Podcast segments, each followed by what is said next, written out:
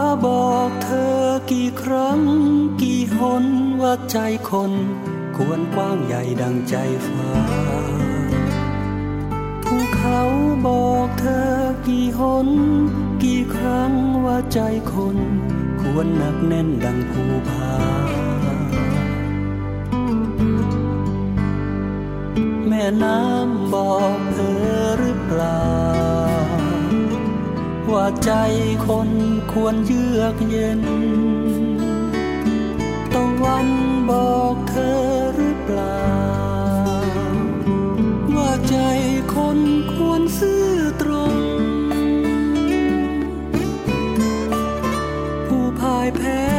บอกเธอกี่ครั้ง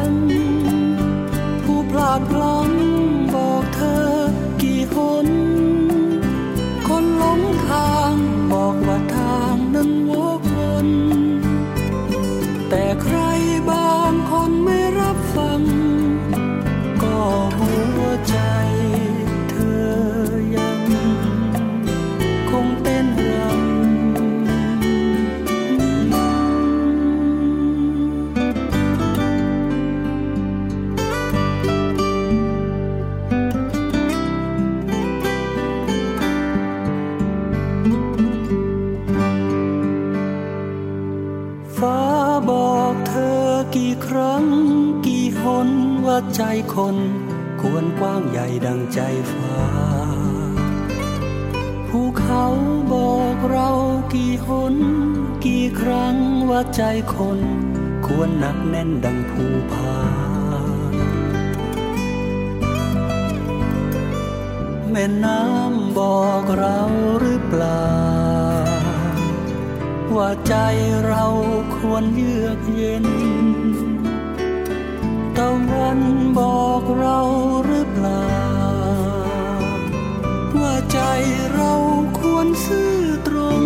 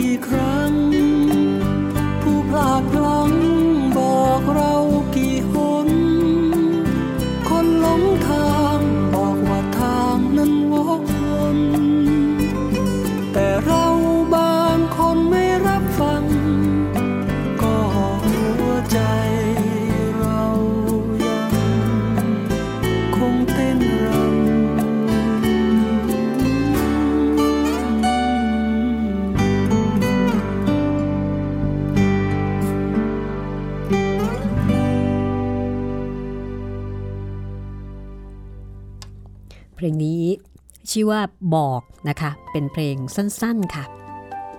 งานเพลงของกวีศรีไร้คุณศักดิ์สิริมีสมสืบนะคะ ทั้งแต่งคำร้องทำนองแล้วก็ขับร้องด้วย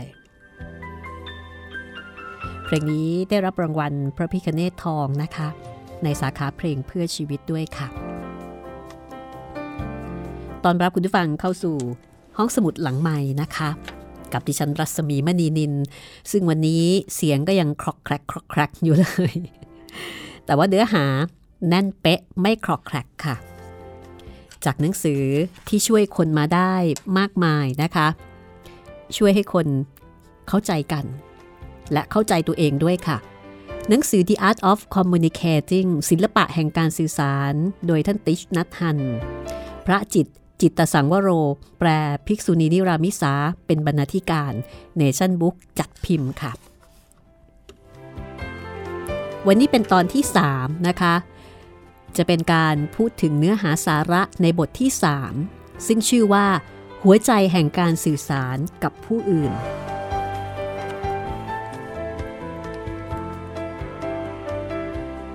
อะไรคือหัวใจสำคัญในการสื่อสารกับผู้อื่น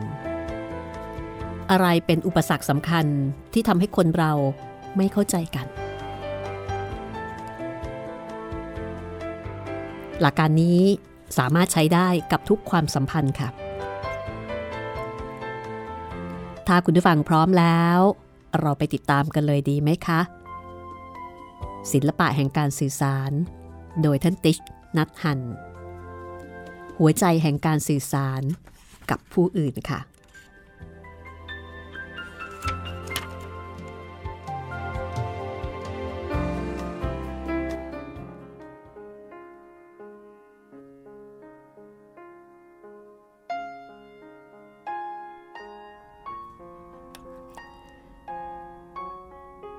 มื่อเธอเชื่อมสัมพันธ์กับตนเองได้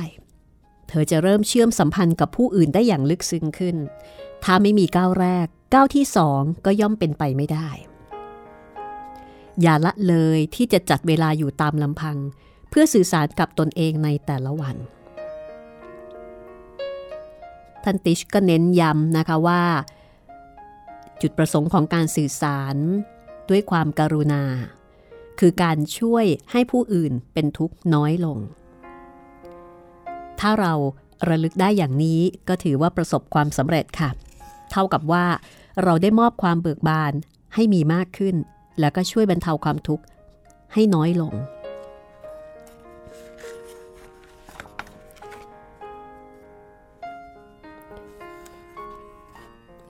จากนั้นนะคะท่านก็พูดถึงการกล่าวสวัสดี คำว่าสวัสดีที่เรากล่าวกันทุกวันทุกวันนี่ละค่ะ ท่านติชบอกว่าเป็นการดีที่เราระลึกไว้ทุกครั้งก่อนที่จะสื่อสารกับคนอื่นว่า เราทุกคนมีพระพุทธองค์อยู่ภายในตัวเรา พระพุทธเจ้าเป็นนามของบุคคลที่มีความเข้าใจและความกรุณาอย่างสูงส่ง ซึ่งแต่ละคนอาจจะเรียกด้วยชื่ออื่น ตามความปรารถนานะคะ เช่น ปัญญาพระเจ้า เราสามารถที่จะหายใจยิ้ม และก็เดินในวิถีที่จะทำให้บุคคลท่านนี้ ซึ่งอยู่ในตัวเราได้มีโอกาสปรากฏขึ้น แล้วท่านก็เล่าว่า ที่หมู่บ้านพรม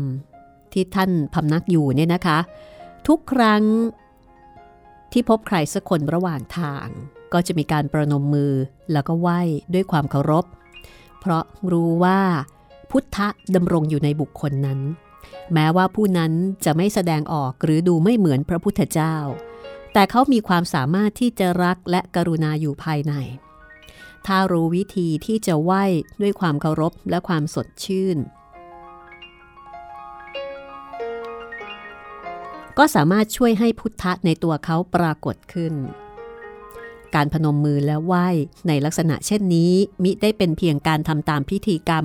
แต่เป็นการปฏิบัติเพื่อการตื่นรู้ เมื่อเราประนมมือขึ้น หายใจเข้าและออกอย่างมีสติ มือทั้งสองประกบเป็นรูปดอกบัวตูม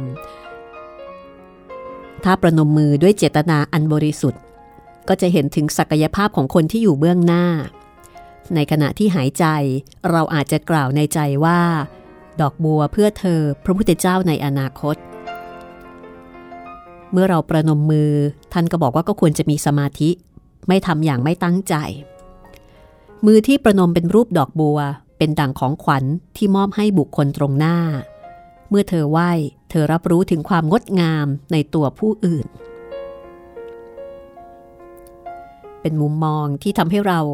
ได้มองเห็นการ สวัสดี แล้วก็การยกมือไหว้กันและกันอย่างลึกซึ้งมากยิ่งขึ้นนะคะว่านี่เป็นดังของขวัญที่เรามอบให้กับคนตรงหน้า และการพนมมือ ก็เหมือนกับรูปดอกบัวตูม เป็นพิธีกรรมที่งดงาม และท่านก็บอกว่า การพนมมือเป็นรูปดอกบัวตูมนี้จะเป็นเครื่องที่เตือนให้เราระลึกว่า ดอกบัว คือสิ่งที่เตือนให้เราระลึกถึงธรรมชาติแห่งพุทธะ ในตัวเราแล้วก็ในตัวของคน ซึ่งอยู่เบื้องหน้าเราด้วย ชาวเอเชียในหลายประเทศเราไม่ได้มีวัฒนธรรมการจับมือทักทายเหมือนกับฝรั่งตะวันตกนะคะ เราใช้การพนมมือไหว้ แต่ว่าปัจจุบันนี้เวลาที่เราเจอกับฝรั่ง หรือว่าบางทีเจอกันเอง หลายคนก็อาจจะจับไม้จับมือกัน แต่ถ้าเกิดว่าเป็นวัฒนธรรมของทางตะวันออกจริง ๆ นะคะ โดยเฉพาะในหลายประเทศอย่างประเทศไทยพมา่ากัมพูชาลาวเนี่ยเราก็จะใช้วิธียกมือไหว้ ประนมมือทักทายกัน เป็นความงดงามของการทักทายนะคะ ทีนี้มาถึงเรื่องหัวใจหลักแห่งการสื่อสารด้วยความกรุณา ท่านติชบอกว่า หัวใจหลักแห่งการสื่อสารด้วยความกรุณา มีอยู่สองข้อ หัวใจหลักข้อที่หนึ่งคือการฟังอย่างลึกซึ้ง หัวใจหลักข้อที่สองคือการใช้วาจาแห่งรัก ท่านบอกว่า สองเรื่องนี้คือเครื่องมือที่ดีที่สุดในการสื่อสารที่ท่านรู้จัก ที่สามารถจะสร้างและฟื้นฟูการสื่อสารกับผู้อื่น พร้อมทั้งบรรเทาความทุกข์ เพราะว่าเราทุกคน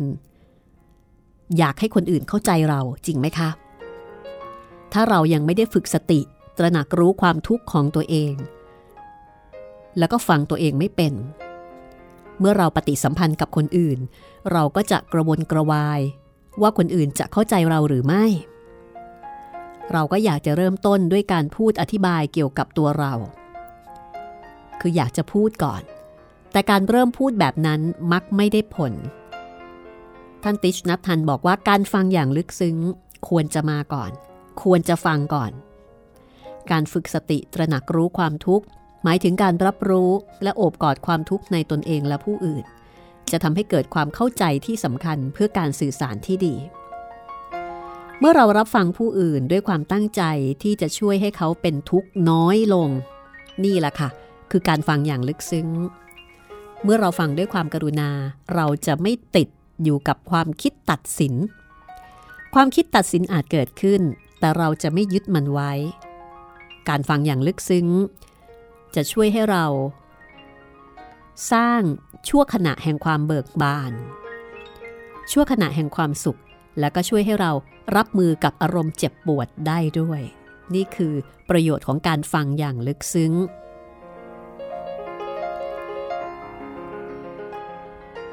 การฟังอย่างลึกซึ้ง เป็นสิ่งมหัศจรรย์ค่ะ ท่านติชนัททันบอกว่า ถ้าเธอสามารถรับฟังด้วยความกรุณา ได้สัก 30 นาที เธอจะสามารถลดทอนความทุกข์ของผู้อื่นได้มาก แต่เรื่องนี้ต้องฝึกนะคะ ถ้าไม่ฝึกสติเกี่ยวกับความกรุณา เราจะไม่สามารถรับฟังได้นานนัก คือจะทนไม่ไหว ท่านบอกว่าการฝึกสติเกี่ยวกับความกรุณาหมายถึงการรับฟังด้วยเจตนาเดียวเท่านั้น คือ เพื่อช่วยให้ผู้อื่นเป็นทุกข์น้อยลง ในบางครั้งนะคะ เราอาจจะมีความตั้งใจจริง แต่ถ้าเราไม่เคยฝึกรับฟังตัวเองมาก่อน ไม่เคยเจริญสติเกี่ยวกับความกรุณา เราจะสูญเสียความสามารถในการรับฟังอย่างรวดเร็ว คือจะหลุด เพราะว่าสิ่งที่คนอื่นพูด หรือว่าสิ่งที่เรากำลังฟังคนอื่นพูดเนี่ยมันอาจจะมีการรับรู้ที่ผิด อาจจะมีความขมขื่นมีการกล่าวหา มีการตำหนิถ้าเราไม่ฝึกสติ คำพูดที่เราได้ยินได้ฟังเนี่ยจะกระตุ้นความขุนเคือง ความโกรธ แล้วก็อาจจะทำให้เราเนี่ยไปตัดสินคนตรงหน้าเรา แล้วก็ทำให้เราสูญเสียความสามารถในการรับฟังด้วยความกรุณาก็คือเราหลุดนั่นเอง แล้วก็อาจจะมีความขุนเคือง ขุนมัว ท่านบอกว่าจึงต้องมีการปฏิบัติในขณะที่เรารับฟัง เพื่อให้ความกรุณายังคงอยู่ในหัวใจของเราได้ตลอดเวลา ถ้าเรารักษาความกรุณาให้คงอยู่เสมอ เมล็ดพันธุ์แห่งความโกรธและการตัดสินในใจของเราก็จะไม่ได้รับการรดน้ำและก่อตัวขึ้น เราต้องฝึกฝนตัวเองก่อน เราถึงจะรับฟังผู้อื่นได้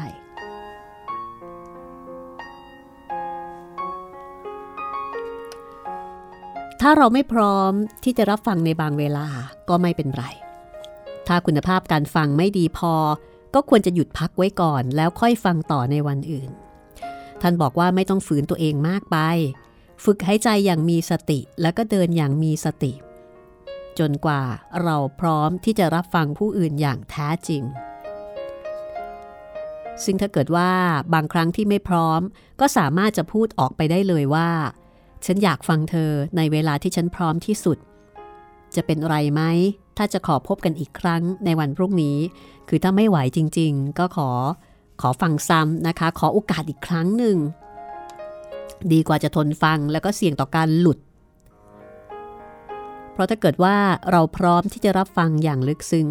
เราก็จะฟังโดยไม่ขัดจังหวะ ถ้าเราพยายามขัดจังหวะหรือแก้สิ่งที่ผู้อื่นพูด เราจะเปลี่ยนการสนทนา ให้กลายเป็นการโต้แยง้ง จะไม่ใช่การฟังแล้ว ซึ่งจะทำลายทุกสิ่งหลังจากที่เราได้ฟังอย่างลึกซึ้ง แล้วก็ปล่อยให้ผู้อื่นระบายทุกอย่างที่อยู่ในใจทั้งหมด ในเวลาต่อมาเราจะมีโอกาสให้ข้อมูลบางอย่างที่เขาจำเป็นต้องมีเพื่อปรับความคิดเห็นให้ถูกต้อง แต่ยังไม่ใช่ขณะนี้ ขณะนี้คือเวลาที่จะรับฟังเท่านั้น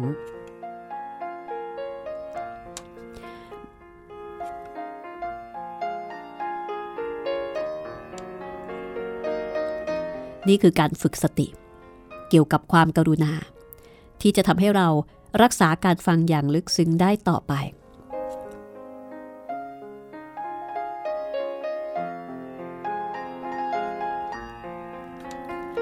ท่านบอกว่าเราต้องมีเวลาที่จะมองให้เห็นความทุกข์ของคนอื่น ต้องเตรียมตัวเตรียมใจ แล้วก็ต้องตระหนักเอาไว้เสมอว่าการฟังอย่างลึกซึ้ง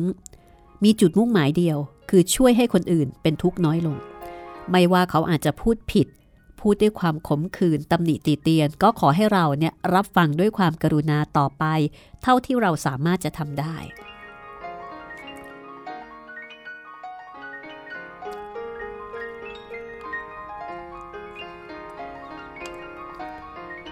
ท่านบอกว่าตราบใด ที่เธอยังมีพลังแห่งความกรุณาอยู่ในตัวเธอ เธอจะปลอดภัย ถึงแม้สิ่งที่ผู้อื่นกล่าวจะเต็มไปด้วยความรับรู้ที่ผิด ความขมขื่น ความโกรธ การตำหนิและการกล่าวหา เธอก็ยังจะปลอดภัยอย่างแน่แท้จำไว้ว่าคำกล่าวของผู้อื่นอาจอยู่บนพื้นฐานของอคติและความเข้าใจที่ผิด เธอจะมีโอกาสให้ข้อมูลเพื่อแก้ไขความเห็นให้ถูกต้องได้ในภายหลัง แต่ยังไม่ใช่เวลานี้ ตอนนี้คือเวลาฟังอย่างเดียว ถ้าสามารถประคับประคองสติในความกรุณาให้คงอยู่ได้อีกสัก 30 นาที พลังแห่งความกรุณาก็จะคงอยู่กับเธอ เธอจะปลอดภัยตราบเท่าที่ความกรุณายังคงดำรงอยู่ เธอสามารถฟังด้วยใจเป็นกลาง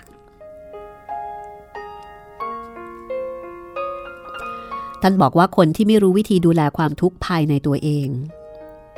ย่อมต้องเป็นทุกข์ต่อไป แล้วก็ยังทำให้คนรอบตัวเป็นทุกข์ตามไปด้วย คนที่ไม่รู้วิธีดูแลความทุกข์กำลังตกเป็นเหยื่อ ถ้าเรารับเอาความกลัว ความโกรธ และการตัดสินของคนอื่นมาไว้ในใจ เราก็จะตกเป็นเหยื่อของความทุกข์ซ้ำอีกครั้งหนึ่ง แต่ถ้าเราสามารถรับฟังอย่างลึกซึ้ง เข้าใจว่าสิ่งที่คนอื่นกล่าวนั้นมาจากความทุกข์ ความกรุณาของเราแบบนี้ก็จะช่วยปกป้องคนที่กำลังมีความทุกข์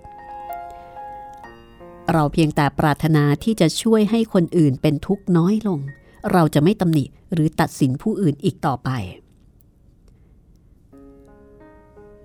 อันนี้เป็นโจทย์ที่ท้าทายทีเดียวนะคะว่า เอ๊เราจะทำได้ไหม ถ้าจากนี้ไป เราจะตั้งจิตเอาไว้ ว่าเราปรารถนาที่จะช่วยให้คนอื่นเป็นทุกข์น้อยลง เราจะไม่ตำหนิหรือว่าตัดสินคนอื่นอีกต่อไป เป็นประเด็นที่น่าคิดและก็น่าถามตัวเองมากเลยนะคะว่า เราจะทำได้ไหมอะแต่ถ้าทำได้เราก็จะทุกน้อยลงด้วยนะคะ ในหัวข้อต่อไปท่านพูดถึงความรักเกิดจากความเข้าใจค่ะ ท่านติชบอกว่า ถ้าเราเริ่มฟังอย่างลึกซึ้งด้วยความกรุณา เราจะเริ่มเข้าใจคนอื่นมากขึ้น เพราะว่าพื้นฐานของความรักคือความเข้าใจ คือการทำความเข้าใจกับความทุกข์อย่างเรียกว่าเป็นอย่างแรกเลยนะคะ เพราะว่ามนุษย์ทุกคนเนี่ยต่างโหยหาความเข้าใจ ถ้าเธอต้องการรักใครสักคนอย่างแท้จริง และอยากทำให้เขามีความสุข เธอต้องเข้าใจความทุกข์ของคนคนนั้น โอ้โห นี่เป็นประโยคเด็ดมากเลยนะคะ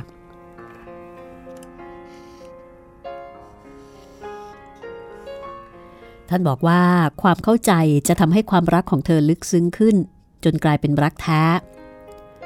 การรับฟังความทุกข์เป็นสิ่งสำคัญที่ก่อให้เกิดความเข้าใจและความรัก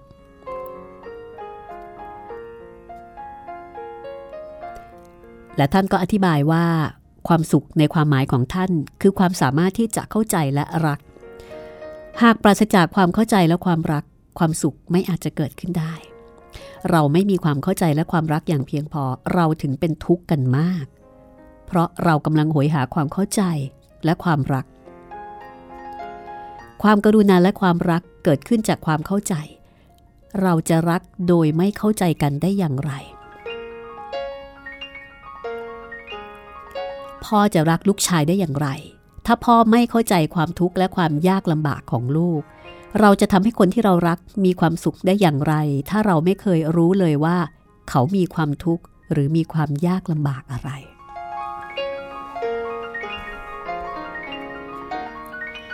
ในประเด็นต่อไปนะคะ ฉันเข้าใจเธอเพียงพอหรือยัง หัวข้อนี้ก็น่าคิดค่ะ คือถ้าเราต้องการทำให้ใครสักคนมีความสุข เราควรจะถามตัวเองว่า ฉันเข้าใจเขาเพียงพอหรือยังท่านติชนัทันบอกว่าคนส่วนมากเนี่ยลังเลที่จะพูด เพราะกลัวว่าคนอื่นจะเข้าใจผิดในสิ่งที่ตัวเองได้พูดไป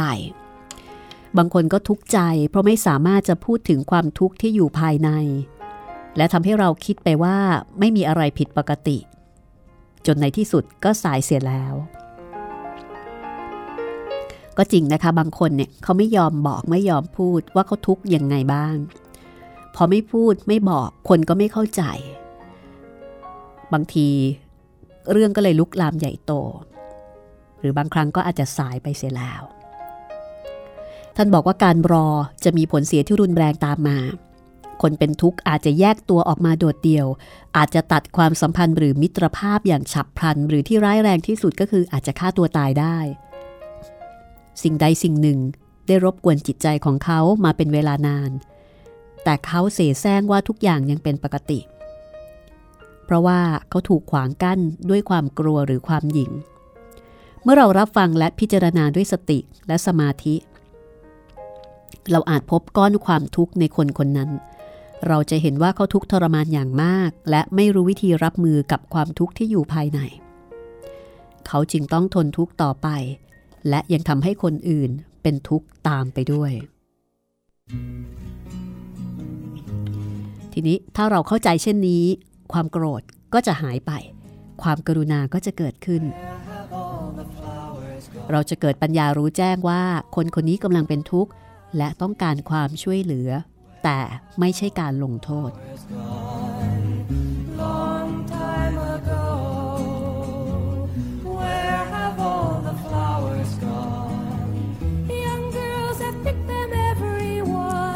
เดี๋ยวกลับมาติดตาม เรื่องราวที่น่าสนใจในหนังสือศิลปะแห่งการสื่อสาร The Art of Communicating กันต่อช่วงหน้านะคะ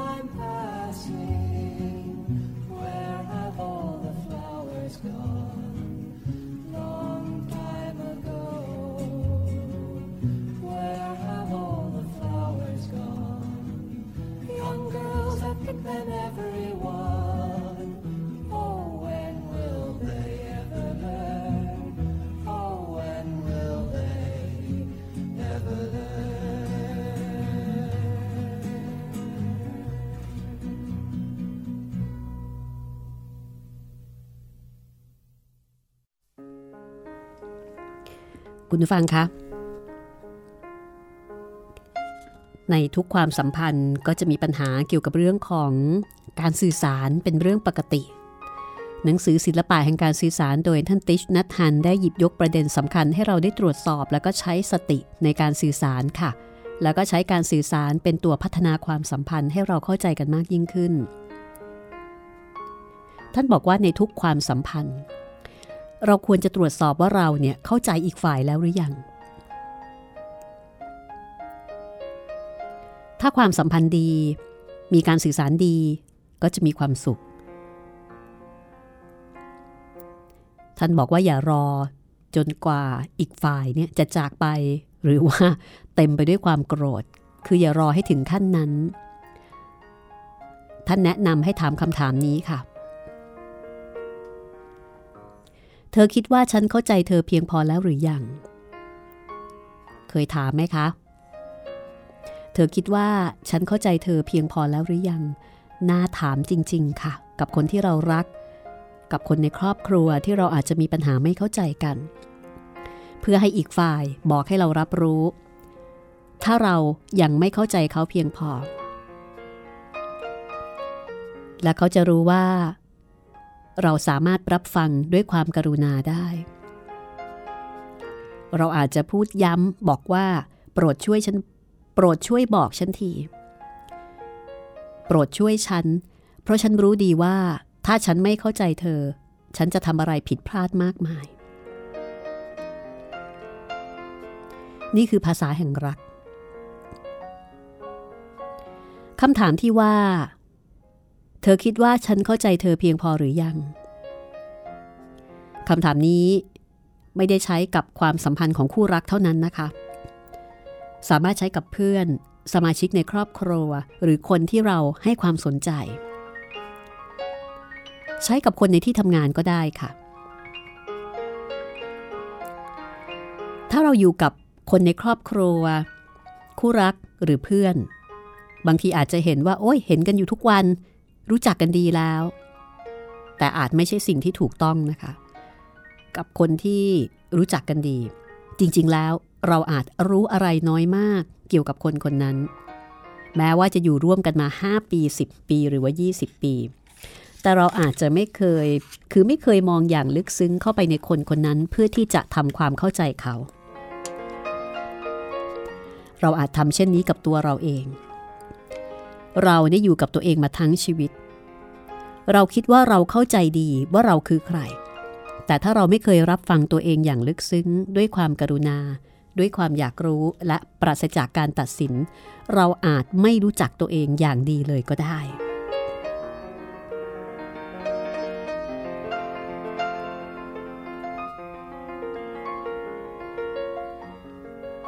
นี่คือการฟังอย่างลึกซึ้งนะคะ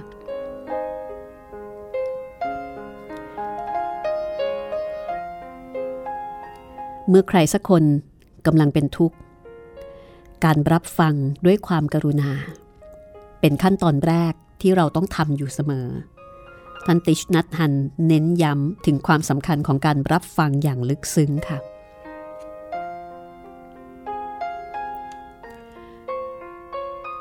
ขั้นต่อไปคือวาจาแห่งรัก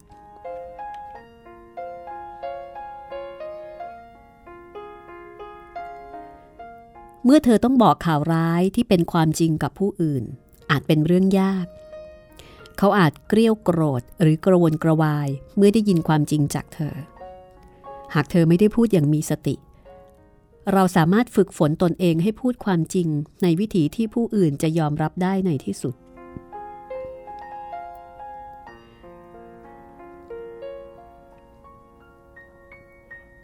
วาจาแห่งรักก็คือ เวลาที่พูด พยายามที่จะบอกความจริงเกี่ยวกับความทุกข์ของเราและของผู้อื่น นี่คือวาจาแห่งรัก คือพูดเพื่อช่วยให้คนอื่น รู้ถึงความทุกข์ ในตัวเขา และก็ในตัวเรา แต่วาจาแห่งรักก็จำเป็นต้องมีกุศโลบายค่ะ ผู้พูดต้องมีสติ แล้วก็ต้องเลือกใช้คำที่จะช่วยให้ผู้ฟังไม่ติดกับการรับรู้ที่ผิด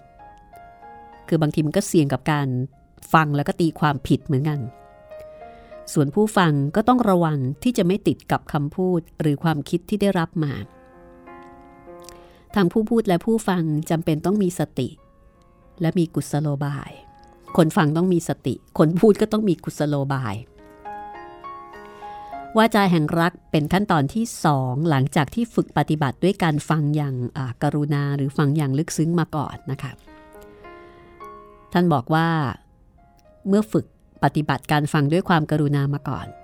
เธอจึงรู้ว่าสิ่งที่เธอพูดนั้น จะประกอบด้วยความเข้าใจและปัญญารู้แจ้ง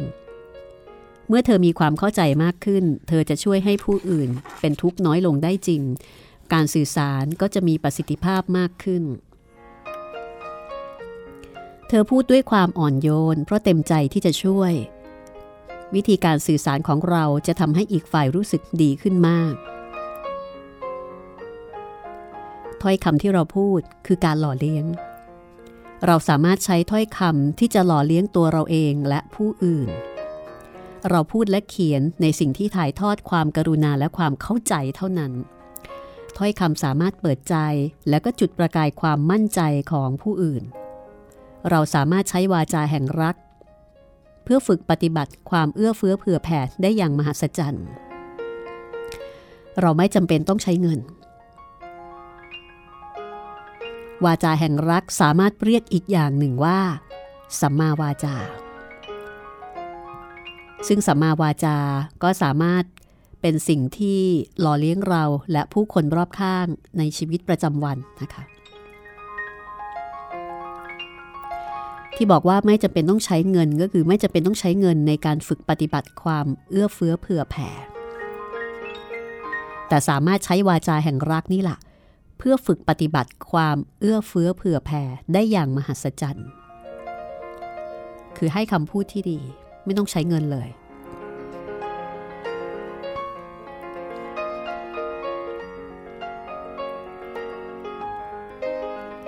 อันนี้คือสัมมาวาจา ส่วนวาจาที่ผิด หรือคำพูดที่ตรงกันข้ามกับสัมมาวาจาเป็นอย่างไร ก็คือคำพูดที่ไม่เปิดกว้าง แล้วก็ไม่อยู่บนพื้นฐานของความเข้าใจ ความกรุณา รวมทั้งการปรองดองกัน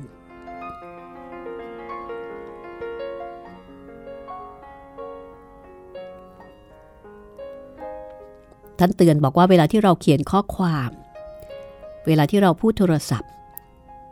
สิ่งที่เราเขียนหรือพูดควรจะเป็นสัมมาวาจา ที่แสดงถึงความเข้าใจ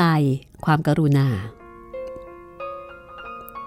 เมื่อเราฝึกปฏิบัติสัมมาวาจา เราจะรู้สึกดีเยี่ยมในร่างกายและจิตใจของเรา ผู้ที่รับฟังเราก็จะรู้สึกดีเช่นกัน เราสามารถใช้สัมมาวาจาด้วยถ้อยคำแห่งความกรุณา ความใจกว้าง และการให้อภัยได้วันละหลายครั้ง เป็นวิธีที่เราไม่ต้องเสียอะไรเลย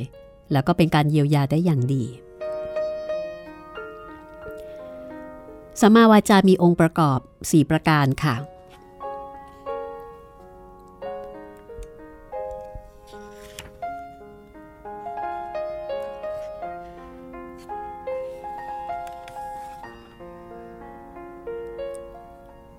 องค์ประกอบ 4 ประการ ของสัมมาวาจา ก็คือ 1. พูดความจริง ไม่โกหก ไม่พูดในสิ่งที่ตรงข้ามกับความเป็นจริง 2. ไม่กล่าวเกินจริง 3. พูดอย่างคงเส้นคงวา คือไม่พูดสองแบบในเรื่องเดียวกัน หมายถึงการพูดอย่างหนึ่งกับคนหนึ่ง แล้วก็พูดในทางตรงกันข้ามกับอีกคนหนึ่ง เพื่อพลิกแพลงสถานการณ์ให้เป็นประโยชน์แก่ตน ประการที่ 4 ใช้วาจาแห่งสันติ ไม่ใช้ถ้อยคำรุนแรงดูถูก ไม่ใช้วาจาโหดร้าย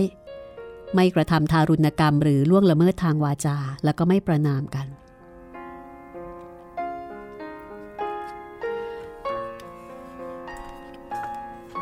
องค์ประกอบแรกของสัมมาวาจา คือการพูดความจริง คือเราไม่โกหก เราพยายามที่จะไม่กล่าวสิ่งที่ไม่เป็นความจริง แต่ถ้าความจริงนั้นมันน่าหวาดกลัวเกินไป ท่านก็บอกว่าให้หาวิธีที่แยบคายและมีเมตตา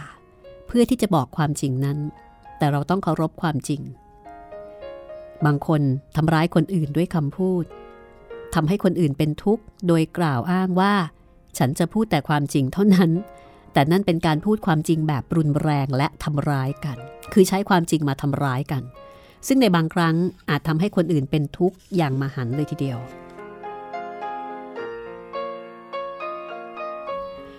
ทีนี้เวลาที่พูดความจริง บางครั้งผลที่ตามมาอาจไม่เป็นอย่างที่คิด ก็จำเป็นต้องมองอย่างลึกซึ้งเข้าไปในจิตใจของอีกฝ่าย เพื่อที่จะได้รู้วิธีพูดความจริงที่จะไม่ทำให้อีกฝ่าย รู้สึกว่าถูกคุกคาม แล้วก็สามารถจะรับฟังความจริงนั้นได้ ท่านบอกว่า ให้พยายามกล่าวความจริงด้วยเมตตา และรักษาน้ำใจกัน แล้วก็อาจจะต้องพึงระลึกว่า เรื่องที่เราคิดว่าเป็นความจริง อาจจะเป็นการรับรู้ที่ผิดและไม่สมบูรณ์ คือเราคิดว่าเป็นความจริง แต่มันอาจจะเป็นความจริงแค่ส่วนเดียว การรับรู้ของเราอาจจะถูกปิดกั้นโดยสิ่งใดสิ่งหนึ่งก็ได้ คือเราคิดว่าจริง แต่จริง ๆ มันอาจจะไม่จริงทั้งหมด การโกหกเป็นเรื่องอันตราย เพราะว่าอีกฝ่ายอาจรู้ความจริงในวันหนึ่ง และนั่นก็คือความหายนะ ถ้าไม่อยากโกหก ไม่อยากกระตุ้นให้เกิดความเจ็บปวด เราก็ต้องมีสติกับคำพูดของเรา แล้วก็มีกุศโลบายที่จะพูดความจริง การพูดความจริงสามารถทำได้หลายวิธี และนี่คือศิลปะ น่าสนใจนะคะ ท่านบอกว่าความจริงคือฐานอันมั่นคงของความสัมพันธ์ที่ยั่งยืน ถ้าความสัมพันธ์ของเราไม่ได้สร้างอยู่บนความจริง ไม่ช้าก็เร็ว ความสัมพันธ์นั้นจะแตกสลาย เราต้องหาวิธีที่ดีที่สุดในการบอกกล่าวความจริง เพื่อให้อีกฝ่ายยอมรับความจริงได้ง่าย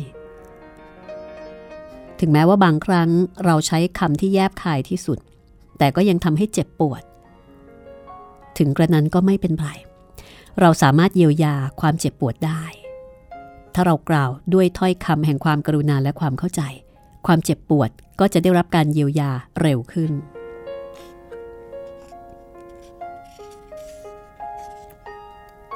ท่านติชนัททันบอกว่าความทุกข์เป็นสิ่งที่มีประโยชน์ ในความทุกข์ก็มีข้อดี แต่ถึงกระนั้นเราก็ไม่อยากทำให้คนอื่นต้องเป็นทุกข์โดยไม่จำเป็น เราสามารถลดความสะเทือนใจและเจ็บปวดให้เหลือน้อยที่สุด เราพยายามสื่อสารความจริงในวิธีที่จะทำให้ผู้ฟังไม่เป็นทุกข์จนเกินไปทำให้ผู้ฟังรู้สึกปลอดภัย เขาอาจจะต้องใช้เวลาในการยอมรับความจริงนั้นก็ได้ และเขาอาจจะยังมีความคิดเห็นที่ต่างจากเรา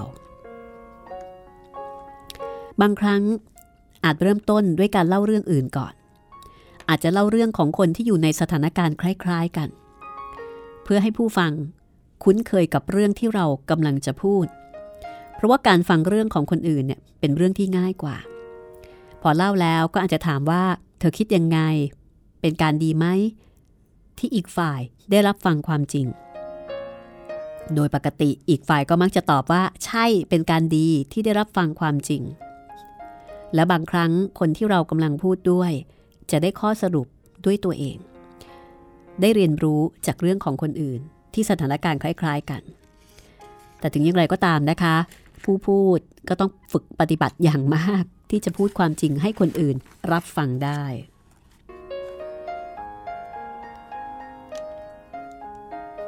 องค์ประกอบข้อที่สองนะคะ ของสัมมาวาจา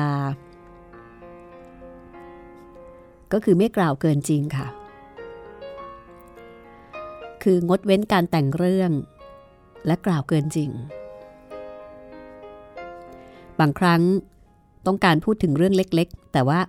พูดโอเวอร์ไปกล่าวเกินจริงทำให้เป็นเรื่องใหญ่โต เช่น ใครสักคนเกิดพลาดพลั้ง แต่เราก็กลับพูดเกินจริงเหมือนกับว่าเป็นเรื่องที่เลวร้ายเกินความเป็นจริงหลายเท่า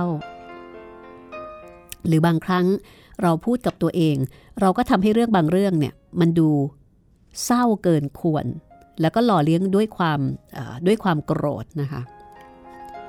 สิ่งที่เราอยากจะพูดเนี่ยอาจจะมีความจริงอยู่บ้าง แต่ว่าเรากล่าวเกินจริง ในเรื่องที่คนอื่นได้ทำไป ท่านบอกว่าข้อนี้อาจจะดูเหมือนไม่เป็นพิษเป็นภัย แต่จะทำให้เราเนี่ยไม่อยู่กับความจริง แล้วก็สูญเสียความไว้วางใจในความสัมพันธ์ ต่อไปองค์ประกอบ ข้อที่3นะคะของการใช้วาจาที่ถูกต้องก็คือพูดอย่างคงเส้นคงวา อันนี้เป็นสิ่งที่เรียกกันในภาษาเวียดนามว่าลิ้นสองแฉกหรือว่าสองลิ้น หมายความว่าพูดกับคนหนึ่งแบบหนึ่งแล้วก็ไปพูดเรื่องเดียวกันนั้นกับคนอื่นอีกแบบหนึ่ง เพื่อให้ได้ผลประโยชน์บางอย่าง คือพูดถึงสถานการณ์เดียวกันในแบบที่ขัดแย้งกัน จนทำให้เกิดความแตกแยก แล้วก็ทำให้คนหนึ่งหรือกลุ่มหนึ่งเนี่ยคิดไม่ดีกับคนอื่น หรือกลุ่มอื่น โดยปราศจากมูลความจริง การทำแบบนี้ก่อให้เกิดความทุกข์ต่อทั้งสองฝ่าย แล้วก็อาจทำให้สองฝ่ายเนี่ยเป็นศัตรูกันสัมมาวาจาคือความซื่อสัตย์ในคำพูด และไม่เปลี่ยนแปลงเนื้อหาเพื่อผลประโยชน์ส่วนตัว หรือสร้างภาพของตนเอง ให้ดูดีขึ้น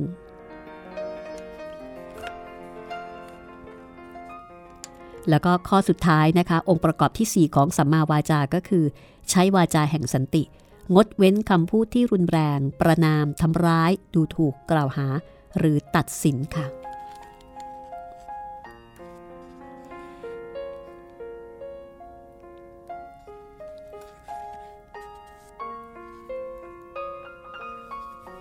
นี่คือองค์ประกอบ 4 ประการของสัมมาวาจานะคะ 1. พูดความจริง 2. ไม่กล่าวเกินจริง 3. พูดอย่างคงเส้นคงวาและ 4. ใช้วาจาแห่งสันติ ในตอนต่อไปนะคะ จะเป็นหลักเกณฑ์ 4 ประการ หลักเกณฑ์ 4 ประการนี้จะเป็นประโยชน์ในการประเมินว่า เราและผู้อื่นกำลังใช้สัมมาวาจา และพูดความจริงอย่างมีประสิทธิภาพหรือไม่ หลักเกณฑ์4ประการนี้จะมีอะไรบ้าง น่าสนใจมากเช่นเดียวกัน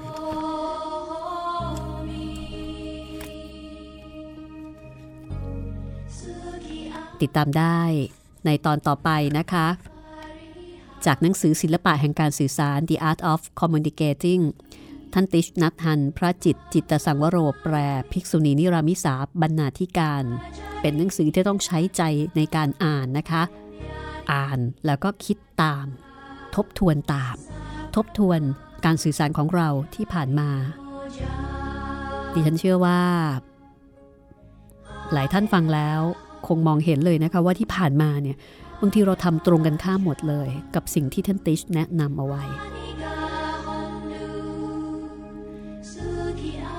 แต่อย่างไรก็ตาม เราสามารถแก้ไขได้ค่ะ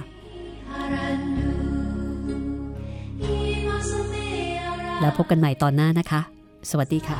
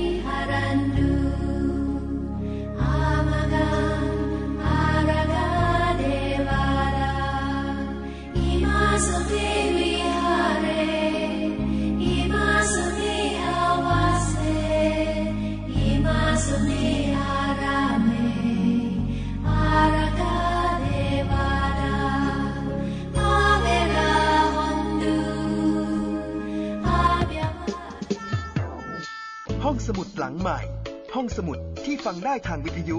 กับรัศมีมณีนิน